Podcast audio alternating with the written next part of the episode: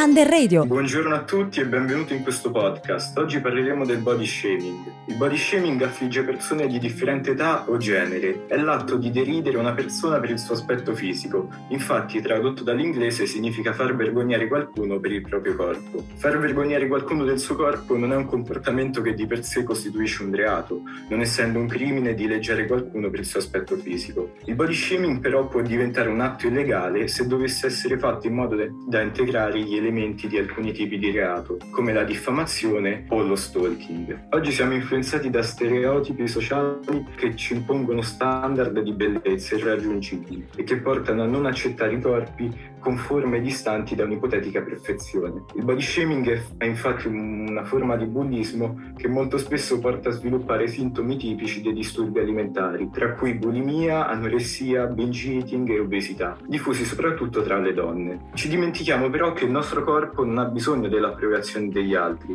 per essere valido. Continuando, riguardo invece all'argomento di serie tv e film, troviamo molto spesso l'argomento del body shaming all'interno di ciò che guardiamo in tv. Ciò eh, può essere contenuto all'interno di serie tv che possono trattare il tema eh, in modo positivo, quindi andando contro al body shaming, oppure eh, anche appoggiandolo, come ritroviamo in molte serie tv o film diciamo più datati. E serie tv moderne che ne trattano l'argomento sono Fino all'osso, di cui eh, un personaggio è una ragazza anoressica, che diciamo è, è al centro di, di, questa serie, e poi Euforia, che invece è una serie eh, nel quale si trova un altro personaggio trattato dall'attrice Barbie Ferreira, che è diventata un, un simbolo per la lotta eh, contro il body shaming. Contrapposizione queste serie tv e questi film troviamo eh, ad esempio le sfilate di, di, molte modelle, tra cui troviamo anche quella di Victoria's Secret per esempio, prima fra tutte, nel quale appunto vengono istituiti dei precisi canoni di bellezza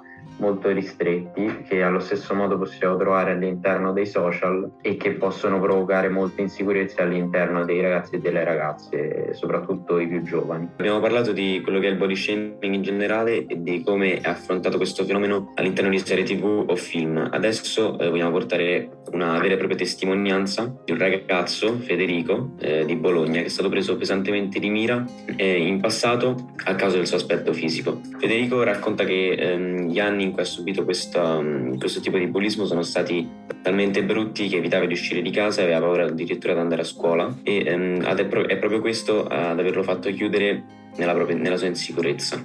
Racconta di non essere stato insultato solamente dai suoi coetanei o dai suoi compagni di scuola, ma che addirittura abbia subito offese da un calciatore incontrato per caso durante una cena con amici. Federico ha deciso di raccontare la sua storia perché crescendo è riuscito a superare i suoi limiti e le sue paure e vuole quindi aiutare chi come lui è o sarà vittima di body shaming. Per concludere, adesso parleremo del body shaming che eh, chiaramente come una forma di discriminazione che non colpisce soltanto gli adolescenti, eh, ma anche personaggi più famosi. La stessa Lady Gaga, ad esempio, ne è stata vittima e tuttavia a questa accusa ha risposto mostrando il suo orgoglio per il proprio fisico, mettendo quindi a tacere tutte le accuse.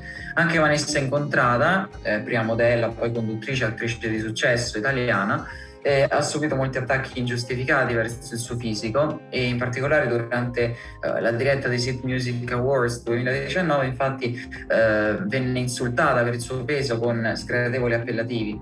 Tuttavia decise di rispondere a tutto ciò prima sui social e poi pubblicamente in una trasmissione televisiva. Per combattere questo tipo di discriminazione sempre più diffuso sono molte le soluzioni che si potrebbero apportare. Una di queste che riguarda direttamente la fascia più colpita, ossia quella dei ragazzi, è parlarne a scuola, mostrando tutti gli effetti negativi di questa forma di bullismo eh, di cui abbiamo già discusso. Grazie per averci ascoltato, ci sentiamo al, pro- al prossimo podcast.